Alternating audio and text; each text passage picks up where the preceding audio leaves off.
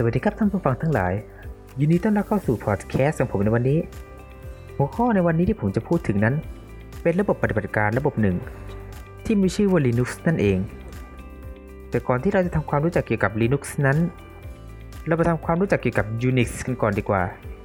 เพราะ2อย่างนี้มีการเชื่อมโยงกันอยู่ Unix นั้นคืออะไร Unix จัดอยู่ในกลุ่มระบบปฏิบัติการ OS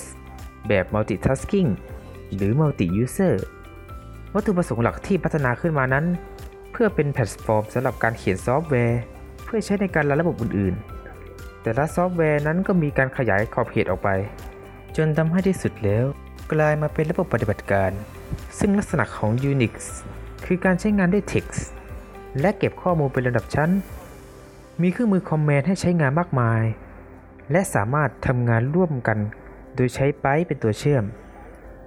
ระบบของ Unix ถูกบริหารจัดการภายใต้โปรแกรมหลัก ซึ่งนั่นก็คือ kernel เพื่อใช้ในการ start และ stop โปรแกรมอื่น ๆ และใช้ในการจัดการไฟล์ System ในระดับล่าง อีกทั้งยังคอยจัดการ Resource ที่มีอยู่ให้โปรแกรมอื่น ๆ ใช้งานได้โดยไม่ชนกัน การทำงานบน Unix สำหรับ Unix จะมีโปรแกรมที่เรียกว่า Shell Unix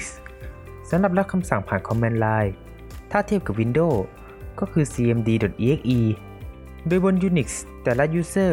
ที่เข้ามาใช้งานสามารถเลือก Shell เพื่อใช้งานตามความต้องการที่ต่างกัน ทีนี้ Linux นั้นคืออะไร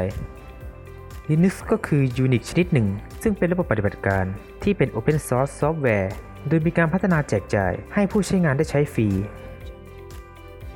ตามความหมายของ Linux และจริงๆ นั้นหมายถึง Linux Kernel หรือ Operating System Kernel ซึ่งทำหน้าที่เป็นตัวกลาง เชื่อมต่อระหว่างฮาร์ดแวร์ และแอปพลิเคชัน เพื่อบริหารจัดการ resource ที่มีอยู่ให้เหมาะสม เริ่มแรก Linux เกิดขึ้นจากการพัฒนาบนคอมพิวเตอร์ ที่ใช้ชิปเซ็ต Intel x86 แต่แล้วก็มีการพัฒนาให้รองรับกับแพลตฟอร์มอื่น ๆ ทั่วไป เพราะการเข้าครอบครองตลาดของ Android บนสมาร์ทโฟนทำให้ Linux กลายเป็นระบบปฏิบัติการ ที่แพร่หลายมาก อีกทั้งยังสามารถใช้งานในด้านเซิร์ฟเวอร์หรือเมนเฟรมได้อีกด้วย Desktop Linux เริ่มมีการเพิ่มให้รองรับการทำงานควบคู่ไปกับระบบ Windows เช่น X11 MIA และ VLAN บางชนิดออกแบบมาสำหรับเซิร์ฟเวอร์ ซึ่งจะตัดส่วนที่เป็นกราฟิกออก แล้วเพิ่มซอฟต์แวร์ที่ไว้ทำงานเป็นแอปพลิเคชันแพลตฟอร์ม อย่างเช่น LAMP เพราะ Linux ค่อนข้างเสรีในการติดตั้ง หรือปรับแต่งระบบเพื่อตอบโจทย์ความต้องการของ User สำหรับต้นกำเนิดของ Linux นั้น เริ่มต้องมาจากการคิดค้น Unix ขึ้นมาไว้สำหรับเป็นระบบปฏิบัติการสำหรับเซิร์ฟเวอร์ และระบบขนาดใหญ่ ต่อมาได้มีคนพัฒนา Unix สำหรับ Personal Computer ขึ้นมาชื่อ Mini X ในปี 1987 แต่เนื่องจากอยู่ภายใต้ไลเซนส์สำหรับด้านการศึกษาเท่านั้นทำให้นาย Linus Torvalds เริ่มพัฒนา Operating System Kernel